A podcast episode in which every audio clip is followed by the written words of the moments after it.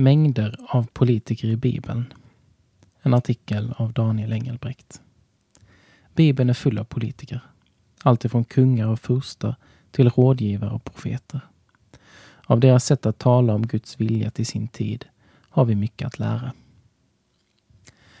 Även om vi skulle räkna bort alla kungar som nämns i Bibeln ser vi häpnadsväckande många som blir politiker. Där finns till exempel faraos chefsrådgivare Josef i Egypten, judinnan Ester som blir drottning i Persien, profeten Daniel som var en av furstarna i Babylon och den långa raden av profeter som har tät kontakt med kungarna i Israel, Juda och grannländerna. Natan, Elia, Jeremia och Jesaja är bara några av dem. De vågade sätta ord på vad Guds ordning betydde i deras samtid. Därför kallas de profeter.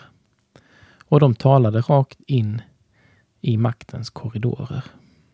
De talade om välsignelse och förbannelse och är häpnadsväckande aktuella även för oss idag.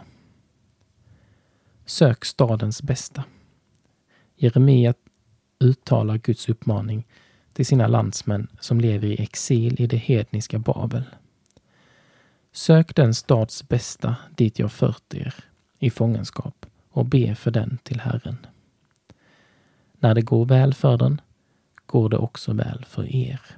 Jeremia 29, vers 7. Guds folk ska alltså inte hålla sig passiva på sin egen kant. De har något att ge som samhället behöver, vare sig omgivningen är gudstroende eller inte. Som Guds folk idag får vi gå in i samma uppdrag och vara Guds röst i vår tid.